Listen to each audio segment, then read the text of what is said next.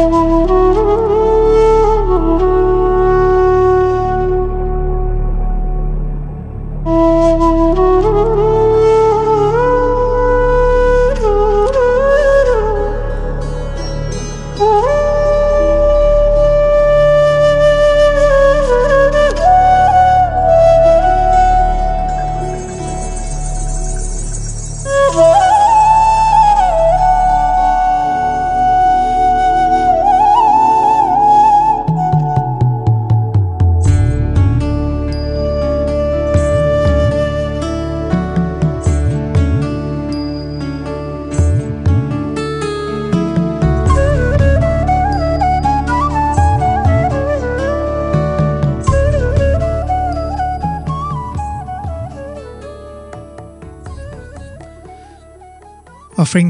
most loving pranams at Bhagwan's lotus feet. Dear listeners, I welcome you to this week's episode of the Gita series, A Triune Pilgrimage. This is Prem, your friend from Team Radio Sai, from our studios at Prasanthi Nilayam. This is a program where we go through the Bhagavad Gita verse by verse with as much detail as possible. And the more we go through this phenomenal work the Bhagavad Gita is, it only tells us how much clarity can be got by merely going through our scriptures, merely going through Swami's words, because even this might be too dense for us if not for the comfort of Swami's words and comfort of Swami's explanations. As you'll be seeing today, I'm going to rely tremendously on some of Swami's words to explain one of the most important shlokas in the Bhagavad Gita, according to me, because I will explain that when we come there. We are in the sixth chapter, and the sixth chapter is primarily about meditation. And when we say it's about meditation, you cannot speak about meditation without speaking about the mind. And that is the portion where we are at, where there's a very interesting conversation between Lord Krishna and Arjuna about the nature of the mind and what must be done, keeping in mind the nature of the mind to control it. We'll start with a short summary of what we covered last time. We covered three shlokas shloka number 32, 33, and 34 of the sixth chapter. But before that, we had a short discussion about the progressive steps in the path of devotion itself. And these are based on what Swami himself has explained to us. And this is in line with what Krishna hints at in the previous few verses that we have covered. The three steps being Samanya Bhakti or Bhautika Bhakti, Ekanta Bhakti, and culminating in Ananya Bhakti. We discussed in detail about each one of this. If I were to give you in very short descriptions what they are, Samanya Bhakti is regular, ordinary Bhakti, is the direct translation of that. Everything that we do in the name of devotion, japa, bhajans, seva, anything that is taken up as another activity among the many things that we do in our life, we also turn to God. We also pray. We also place our prayers, our wishes in front of God. So that is Samanya Bhakti. It also has its role, but it is only the starting stage. Then comes Ekanta Bhakti, where there is a beautiful relationship between the devotee and the Lord, where the Lord is recognized as the resident of the devotee's heart. Right? Swami said that that's the most important thing. Often Ekanta Bhakti is merely translated or explained as having one pointed devotion to one form of the Lord. That is also an important aspect of Ekanta Bhakti, but Ekanta Bhakti is not complete without the devotee recognizing the Lord in one's own heart.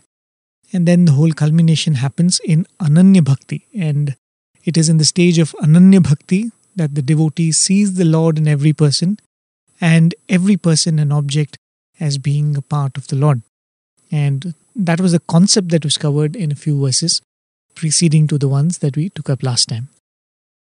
Verse number 32, which we started off with last week, was one that stood for the general idea of morality or dharma. And this was explained as a culmination of yoga. And as we've seen in many cases before, in the case of a sadhaka, this becomes a practice. In the case of a jnani, this becomes an expression. It's a spontaneous expression. So, dharma is a spontaneous expression in a jnani, and that is what is explained in this particular verse. Krishna says, one judges others' sorrow and happiness based on one's own sorrow and happiness. It is similar to stating that a good person does unto others what he or she expects others to do unto themselves. A very basic definition of goodness. In the description of a jnani, this is quite superfluous if you ask me, because a jnani neither has sorrow or happiness, nor does he or she hold on to the distinction between oneself and others.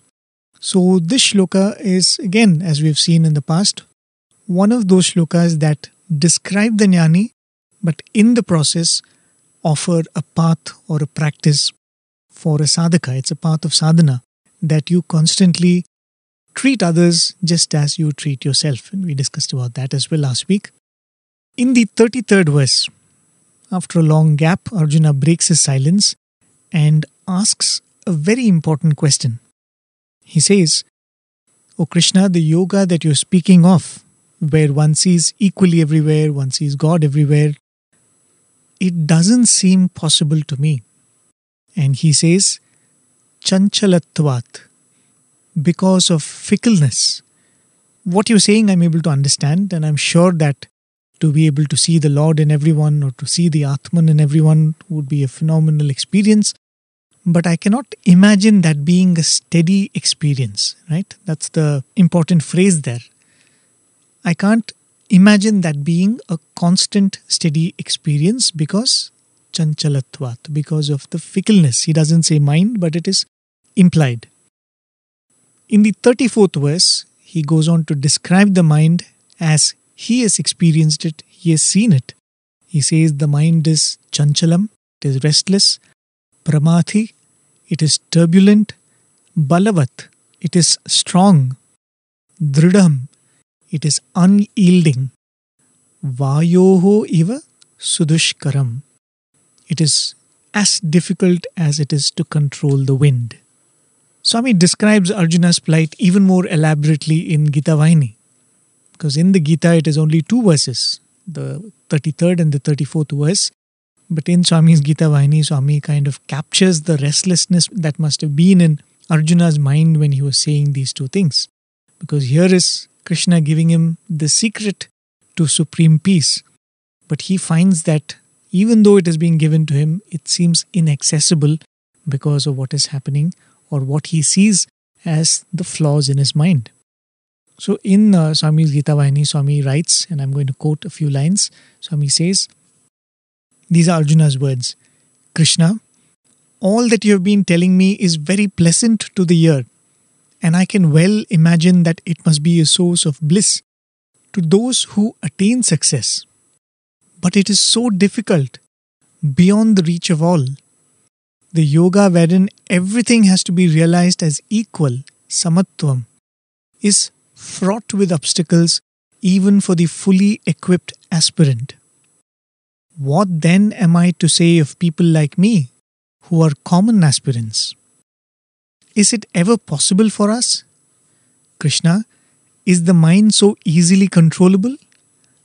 Alas, even an elephant cannot drag as the mind drags one. The mind is the nursery of waywardness. Its maliciousness and obstinacy are also very powerful. It is a terrible shrew. It can never be caught. It will never halt at one place. The attempt to catch the mind and tame it is like capturing the wind or bundling up water. How can anyone enter upon yoga with such a mind? One seems as hard as the other. These twin tasks of controlling the mind and practicing the yoga, Krishna, you are advising an impossible task beyond the capacity of anyone. End of quote. So, Swami very beautifully captures the restlessness in Arjuna's mind when he is expressing these words. I had said this while we started discussing about the yoga of meditation, even to try meditation and to do it regularly, you need a certain control over the mind. It is true that when you are able to meditate like what Krishna has said, it will be wonderful and blissful. But how do we get there? Say, for example, in a corrupt society, if you have to make a good living and make some money, you need to have a good job. Right? That's understandable. And in a corrupt society, what happens? For getting a good job, if people say that you'll have to pay some money in the form of a bribe or you'll have to, you know, some kind of monetary involvement is there, then those who don't have that kind of money will remain poor, and those who have the money will remain prosperous, right? They, they are the ones who will get the job, their children will get the job. So those who are rich will find means of becoming richer, and those who are poor will never be able to break into the cycle of becoming prosperous. And that would be a very ridiculous situation. I am trying to practice spirituality for control of mind, but even for practicing spirituality, if you tell me you should have mind control, then the yogi will remain a yogi and a bhogi will remain a bhogi.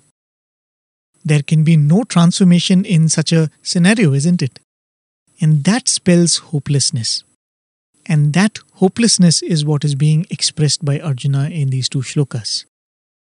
We all are in that state described by Arjuna, isn't it? Where our minds are, as Swami puts it, a nursery of waywardness and it drags us around like an elephant. So Arjuna, in desperation, asks this question to Krishna, not to challenge what Krishna has told, but to honestly try and understand what Krishna is conveying. And Krishna gives a beautiful answer to this question that Arjuna asks. And that is the answer that we will listen in the next shloka. This is the 35th shloka. A very beautiful, very important shloka. We, as always, have it beautifully rendered by Brother Sham. We'll listen to it. I'll give you a brief meaning, and then we have a lot to discuss about what Krishna says in reply to this very relevant question that Arjuna has posed. श्रीभगवानुवाच असंशयं महाबाहो मनो दुर्निग्रहं चलम् अभ्यासेन तु कौन्तेय वैराग्येण च गृह्यते The blessed Lord said, O mighty armed one, undoubtedly the mind is untractable and restless. But, O son of Kunti, it is brought under control through practice and detachment. So there is Krishna's beautiful reply.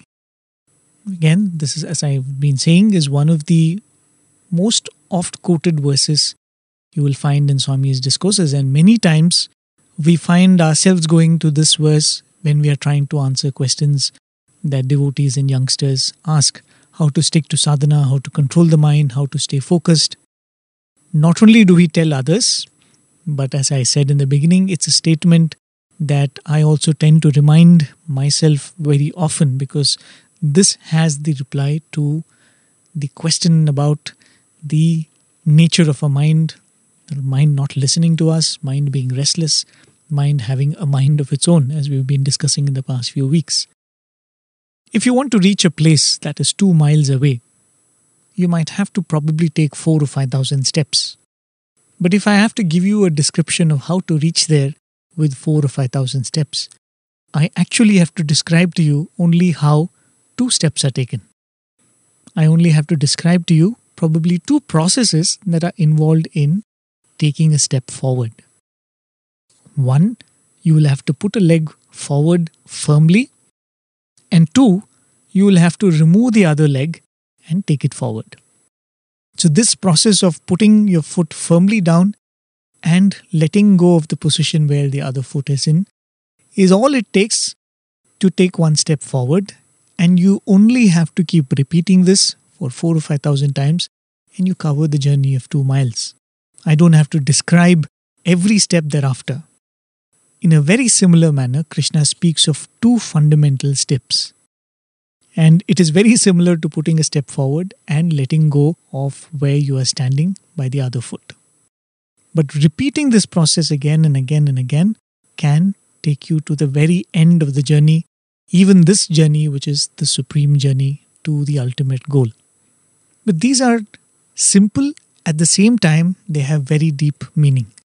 And luckily for us, Swami has explained this in immense detail in his discourses. And my endeavor today is going to be to, as much as possible, share some of these explanations that Swami has given for you and me.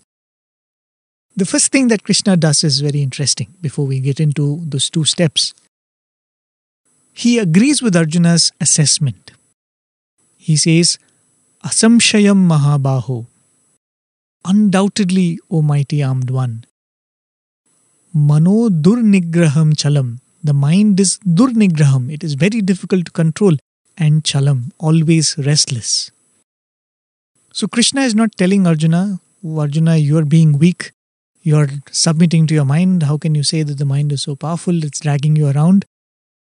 No, Krishna doesn't say that. He's saying, Oh Arjuna, I am totally with you. The mind is indeed not easy to control. It is indeed fickle. In fact, Krishna himself had used these words chanchalam, astiram, and also said that it keeps going outward after the sense objects. Nischarati. These are Krishna's own words about the mind. So Krishna is not suggesting that it is an easy task. He is saying that I agree that this is not easy, this is going to be difficult. Having acknowledged that, Krishna states in the next line, Tu Kaunteya, but, O Arjuna, son of Kunti, Abhyasena Vairagyena cha. Through practice and detachment, Grihyate. It can be brought under control. Abhyasa and Vairagya.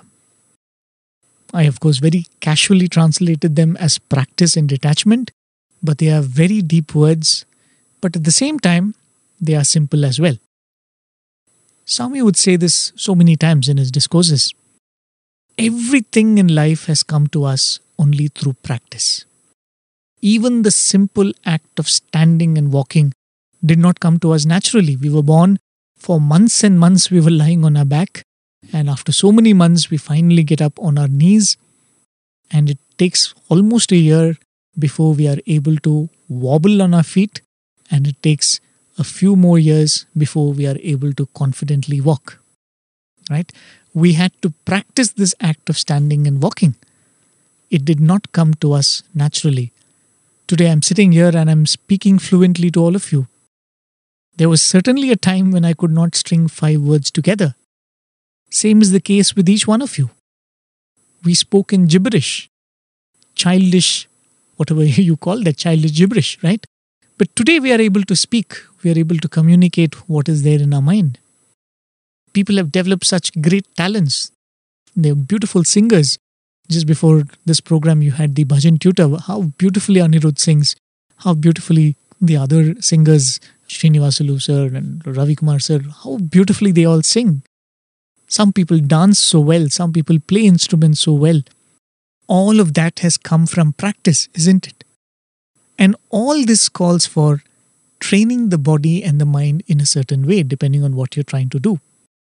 So, even when it comes to spirituality, training the mind, making it still, or practicing the yoga of samatvam, it all comes down only to abhyasa or practice. You don't have to be born with any special ability to do this. The hard work is what is necessary and the quality of vairagya or detachment to go with this abhyasa. Swami describes this quality in one of his Gita discourses that he delivered in the year 1984. Swami says, and I quote, The effort to recognize the impermanent and perishable nature of an object and controlling our mind not to divert its attention towards that object is called vairagya or detachment. To discard the object itself is not vairagya. Our attachment to that object must be discarded. In short, discarding our attachment to an object and then trying to enjoy that object is the practice of Vairagya. So, very clearly, Swami says Vairagya is not discarding the world and the objects that are in it, but discarding our attachment to the objects. We will, of course, come back to this idea of Vairagya after we spend a little time about Abhyasa or the quality of or the process of practice. But one point that can be made is Krishna is saying through Abhyasa and Vairagya, one can control the mind. So that is the semantics of the shloka. Krishna clearly says through Vairagya and Abhyasa. But as we look deeply into the shloka and ruminate over the meaning, we will see how it also means the Abhyasa of Vairagya. That is, through the practice of detachment, the mind can be controlled. Even that is an appropriate way of translating. Of course, translating, as I said, is Abhyasa and Vairagya, but it is a good or sensible way of interpreting it as well. Now, the primary point is, before we get into a more exhaustive discussion about Abhyasa and Vairagya, is that we must acknowledge that this is something I want to do. Swami says the mind is equated to the horse, and the word for horse in Sanskrit is Ashwa. And Ashwa is similar to the Ashwatha tree, Swami says, or the peepal tree. If you observe the peepal tree, you will find a gentle breeze coming through, and if you find a peepal tree there, you will find that each leaf in the peepal tree quivers separately. And that is why the horse has given the name Ashwa, apparently. Because the horse is also like that. It appears like it is still, just like the tree, but some part of the horse will keep moving. And if you observe the horse, you'll, you'll be able to make out this. Either the tail will be moving, or it'll be moving some muscle in the back near the leg. So that is the source of the worship that is called Ashwamedha Yaga, where the horse like mind, Ashwamedha, the horse like mind is sacrificed, Swami says. Now, say there is a horse. Can I ride the horse? Will I be able to mount the horse and take it around? Yes, I can. Any of you can. But just because it is possible, it doesn't mean if I climb onto it, I will be able to ride it right away. It calls for training, it calls for practice. But if I wish to undergo that training, first and foremost, I must want to ride the horse. I could do a hundred other things with my time, but I must decide and choose that I want to spend my time in learning to ride a horse. For instance, I have so far not wanted to, so I have never learnt the art of riding a horse, and so I can't. So, first and foremost, I must want to, then I must undergo the training, and then I will definitely be able to do what I want to do. Same is the case with controlling the mind and turning to a spiritual path. First, we must want to do it. Of the many things that I can do with my life, I must feel that I want to do this. I want to control my mind. I want to spend my time in mastering myself, in gaining better control over myself. Most of us don't do this. Most of us don't take that sankalpa, don't take that decision and resolve. Simple talents like music, oratory, or sports needs dedication. We are talking about the supreme quest, achieving which we will not have the desire for anything at all. The success in this endeavor means that you will feel so complete that you will feel that I don't need anything whatsoever. It is the supreme quest, how much more dedication and commitment this would call for. This cannot be a pastime that you take up during weekends or when you take up when you go on a pilgrimage, isn't it? This needs us to commit ourselves to it. We must say, Yes, I want to achieve this. Then we will be able to offer our time and energy. Most people give it a shot like they do with other things, right? Suddenly you see somebody playing a guitar, you take a fascination for it, you buy a guitar, you fiddle around with it for some time, and then you get fascinated with something else.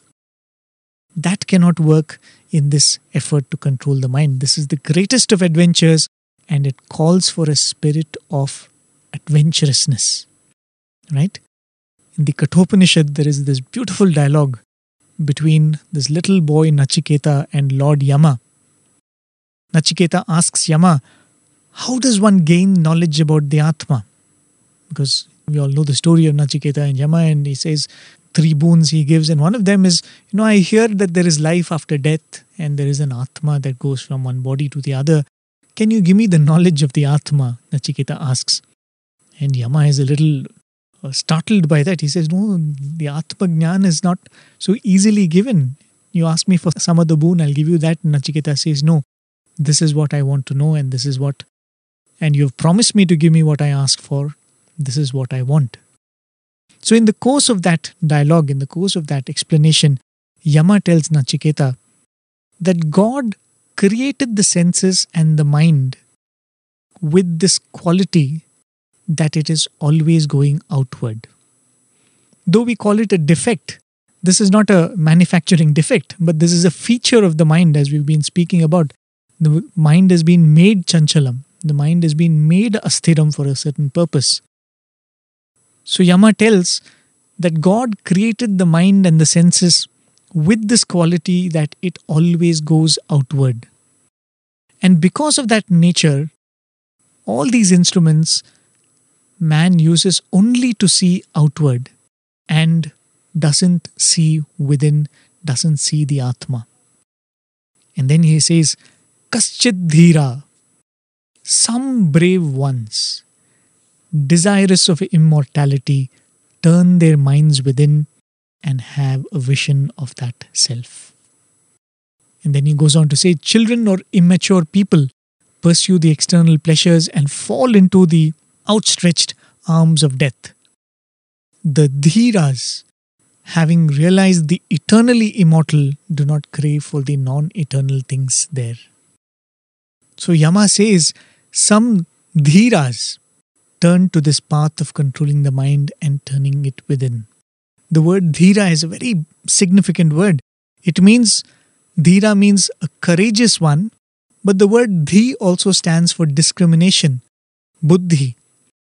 So, in that sense, dhira stands for the one who discriminates between right and wrong, between eternal and ephemeral, and he sticks to that discrimination no matter what challenges come.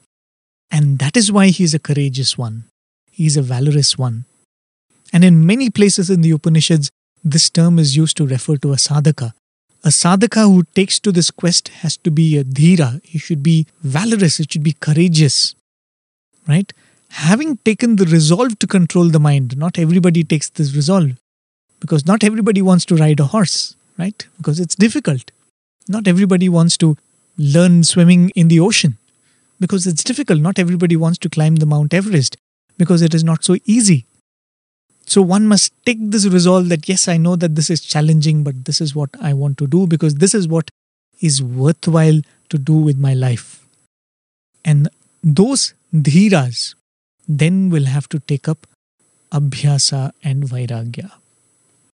Now I'm going to explain these two terms, abhyasa and vairagya, based on the beautiful explanations that Swami has given in two discourses that Swami delivered as part of the 1984 Gita series discourses.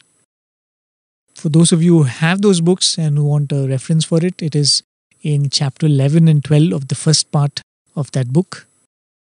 For others, I will try to cover as much as what Swami says, but it is not possible to completely cover whatever Swami says, but I'll make my best effort. So, what is this abhyasa? Or practice that Krishna is speaking about here.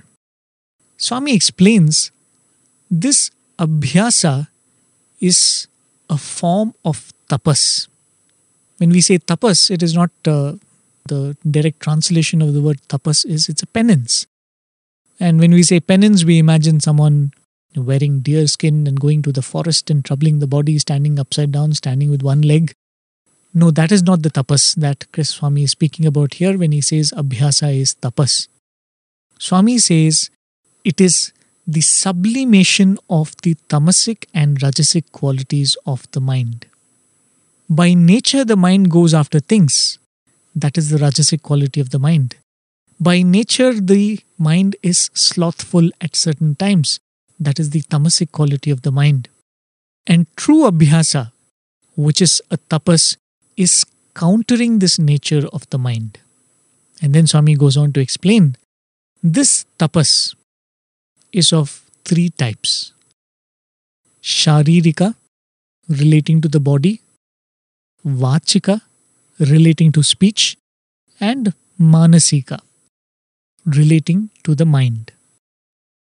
Sharirika, Vachika, and Manasika. Sharirika. Sharirika tapas is all about performing good activities like performing your duties, performing seva, following right conduct, morality, keeping good company, reading good books, reading scriptures and the Puranas and the Upanishads.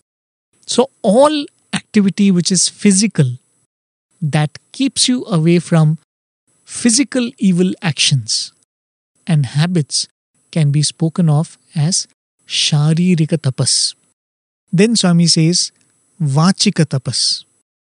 This is primarily speaking the truth, speaking pleasing words, speaking words of consolation and right advice and guidance when there is an opportunity, when someone turns to you and asks you for advice, give them the right advice, however bitter and difficult it might be. Also, the important quality which Swami speaks of so so many times with so much importance and emphasis, maintaining of silence, and the use of diplomacy and tact. And this should be used to uphold the above, whatever we've been speaking about. That is, speaking pleasing words, speaking the truth, speaking consolatory words, speaking the right words of guidance and advice. For that, you should use diplomacy.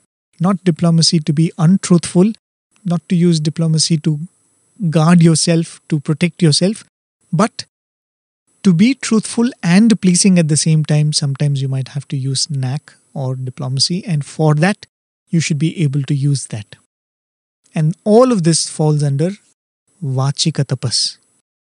And the third is Manasika tapas, which in many ways is actually connected to the other two that we just covered. But specifically, it is to cultivate good thoughts, have good feelings for others, and very importantly, Swami says, being happy, being cheerful. And the means to achieve that is, Swami says, through the practice of silence, doing japa and dhyana, practicing namasmarana, reading scriptures. And that's why I said that they are connected to the first two. And Swami says, this purification of all three, the actions, the speech, and the thought, is what is referred to as Trikarna Shuddhi. And in other discourses, Swami says that this practice of Trikarna Shuddhi is itself tapas. And by calling this tapas as abhyasa, Krishna is making it very clear that these activities will not come spontaneously to the mind at times. In some cases where there are good samskaras from past lives, there might be a natural inclination to read such kind of books, to keep such kind of company, to participate in such noble activities like seva and bhajans and all of that. But in general, the mind wants to think of what gives it immediate pleasure, right? What is preyas? What is immediate joy and pleasure is what the mind is always after. The mouth wants to speak what is in the tip of the tongue. When somebody makes me angry, when somebody enrages me, I want to speak whatever is there on the tip of my tongue. I don't want to, at that point, think whether is this right to say or not. The tongue wants to speak ill of others and praise oneself, right? I think we've spoken about this maybe earlier in the Gita series or in one of my answering Booth programs, where we've seen that when we are trying to speak ill about others, it is a means of asserting your own goodness. So it becomes a expression of ego. So the tongue is interested in doing all of this because it glorifies itself, it gives pleasure to itself through all of this. And these come very naturally to the mind. All these tendencies have to be consciously countered. Similarly, the body, it will not always naturally move towards activities that Swami mentioned. So it has to be trained. And mind, of course, we know the mind. The mind does not happily think about the right things. It is all over the place all, all the time. So this threefold abhyasa is required. This has to become a practice. You're trying to counter the nature of the mind, counter the general tendency of the mind. If you sit on a bicycle, we are used to walking with two feet, which give us the right balance.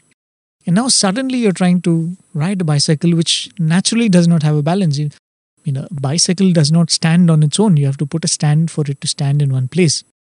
And such a an instrument, if I have to climb on it and ride, the natural tendency of me sitting on a bicycle is to fall. So I am trying to counter the natural tendency of a bicycle to fall by learning to balance and ride. In the same manner, the natural tendency of the body, mind, and speech is to go haywire, and we are trying to consciously bring it to a certain discipline. And that calls for abhyasa, that calls for practice. It doesn't call for any special talent. Just like everything else comes with practice, this also will come with conscious practice. Now, coming to Vairagya. Again, this Abhyasa will lead to and strengthen this Vairagya as well. But what is this Vairagya itself? As Yama had explained in the Kathopanishad, the aspirant must turn the mind away from the objects outside and turn it within. For this to be achieved, the mind must develop some detachment from the objects of the outside world. Right? But Swami makes it very clear that this alone is not enough, or this alone is not complete Vairagya. Even as the attachment to the worldly objects is given up, the mind must turn within and must develop attachment to God or develop attachment to the Atman or higher truths. How does the mind give up attachment to the objects of the world? And how does it give up attachment to the pleasures that the objects of the world give it? The mind has to be constantly reminded of the nature of the world. Swami explains that in this objective world, every object, every individual, and every aspect is subject to change. This universe is subject to what we refer to as Shad Vikaras, namely the six types of change. We had spoken about it, I think, during the discussion of the second chapter. And even as we go through experiences in the world, we must constantly remind ourselves of the ephemeral nature of everything because everything is subject to these shadvikara. So, the six types of changes of being born, being destroyed, undergoing a transformation, not going into all of that everything changes. The people we get attached to change, the objects that we get attached to change, the situations we get attached to change. Today I have a good name, tomorrow I might be ridiculed. Today I have money, tomorrow I might not. We get attached to youth. To constantly remember that youth and beauty is unreal and fleeting, that will lead to Vairagya. Similarly, we get attached to family, children, friends, and so on constantly reminding ourselves who we really are. As Swami would say, we are pilgrims who, for a very brief time in eternity, meet in a rest house. Or we are like those passengers on a long journey who spend a brief time in our life with few co passengers during a train journey in one compartment. That is what our family is, right? In this endless journey towards our goal, we have met any number of mothers and fathers. We have met and loved and interacted with any number of children. To constantly remind the mind of this. But this dwelling on the nature of objects and relationships of the world alone is not enough, as Swami says, because simultaneously one must also learn to contemplate on the absolute nature of the Supreme. Swami would say when you have attachment for God, automatically detachment to the world will also come. So both of these are very, very important. And Vairagya is both together because only Vairagya towards the world, there is another word for that. It means Virakti, right? You kind of get disgust for those things. But Vairagya is when you, as you're giving up attachment to the worldly, you also develop attachment to the divine. The same discourse Swami explains about the many kinds of momentary vairagyas that we all might have experienced and we are likely to experience. We experience what is referred to as smashana vairagya. When you go to a funeral, when someone is being put on the pyre and is burnt, the corpse of a person is burnt, Swami says, it strikes you that one day I will be lying down like that. My hands will be empty. Everything will go away. I'll be lying down like that. Swami would explain this in many times in discourses. I think even in this discourse he speaks about it. When you are burning a corpse, they would put a very large piece of wood on the chest of that body. Because Swami would say that when you burn the corpse, the backbone starts contracting and the corpse literally sits up, right? So that is in the past used to be described as that when the final journey and the final rites are being performed and the body is being burnt, it is said that the man or the woman who is there gets up to see who else is there around. And then the body realizes that there is nobody, I'm going all alone. Right? So that scene of seeing the funeral or the final journey of a person, Swami says, will fill you with vairagya. That, oh my God, one day I'm going to go like this. One day I'll be left alone. All my people will come and burn me. The same people who loved me will burn me up like this and go away why am I running after the things of this world? Why am I running after people? So Swami says that is that smashana vairagya. You will go home, you'll have a bath, and then you'll ask what is there to eat. And that's all will be the period of time it lasts. Similarly, there is something called prasuti vairagya. Vairagya that is born out of labor pains. Swami says that at the moment the mother delivers the child, she's undergoing excruciating pain that she thinks that is this child worthwhile? Is this child worth having? I am being put through so much pain. Swami says the moment the child is brought in front of the mother, all pain is forgotten. The mother develops attachment to the child, and a, and a few months later, the mother starts thinking, I've got a girl. How nice it would be if I can have a boy. So next year, if I can have a boy. Swami says that's all is the time that prasuti vairagya lasts. And similarly, you have many, many vairagyas that you experience all through the life.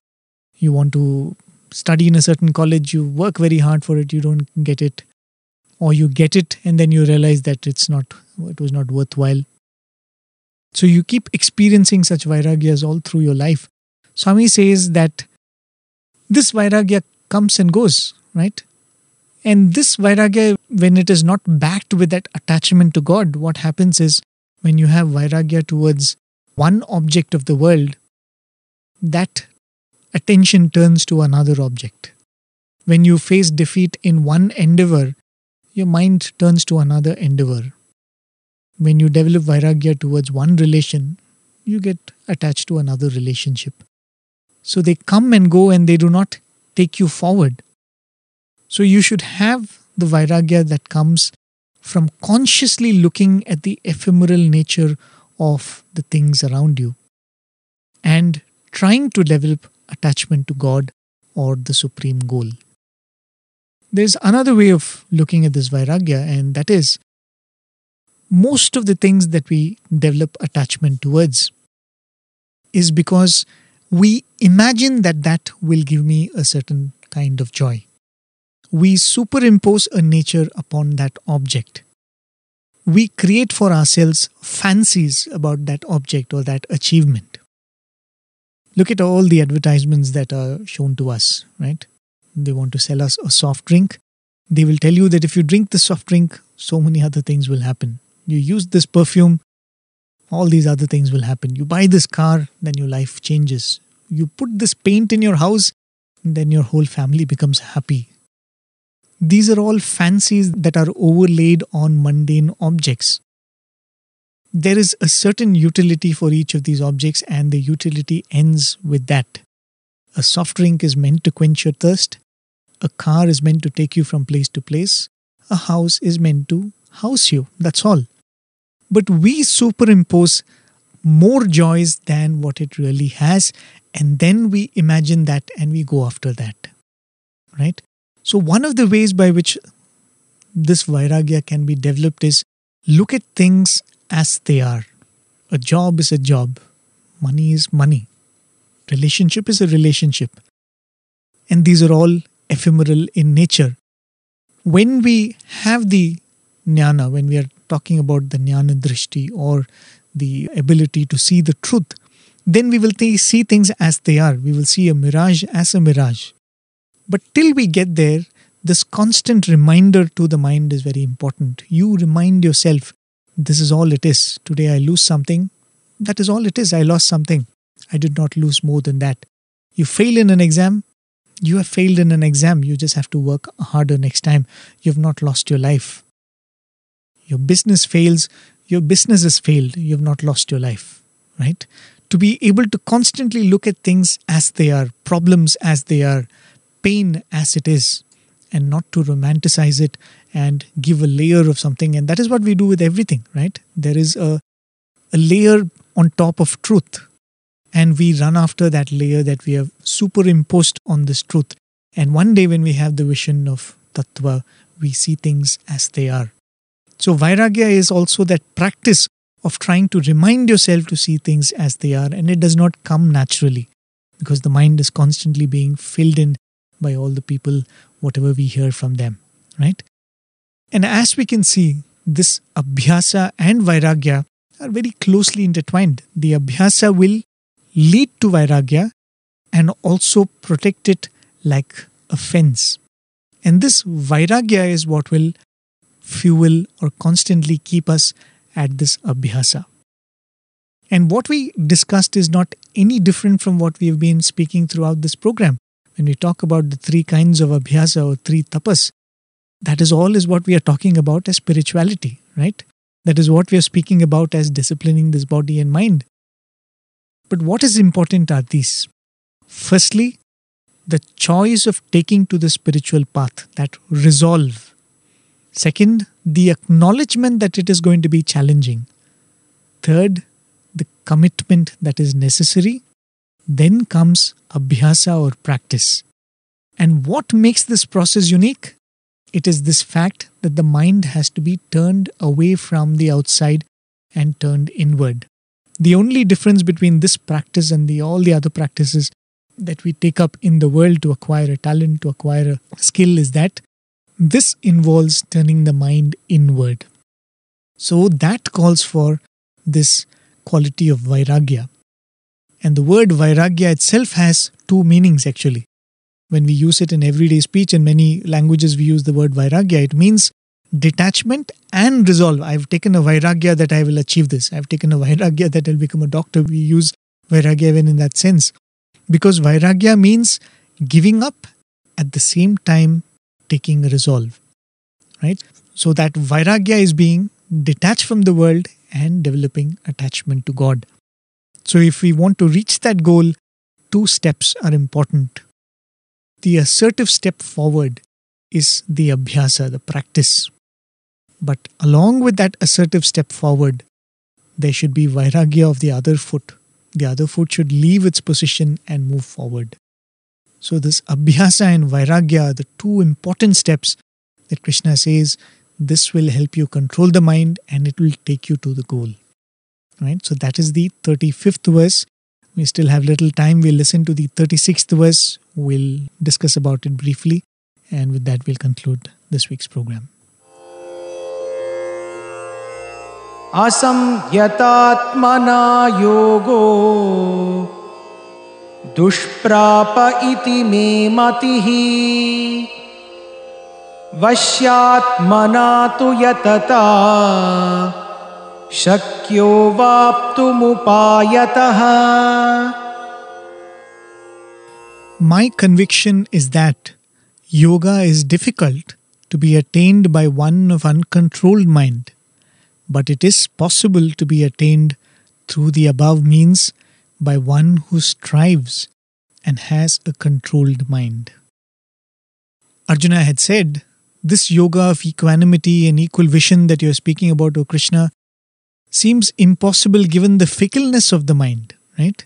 So Krishna is acknowledging that in the shloka. He is saying, yes, for the one with fickle mind, this yoga is very hard. He says, Asamyata Atmana. By a man of uncontrolled self. Asamyata means no control. Asamyata Atmana. For a man who does not have control over oneself.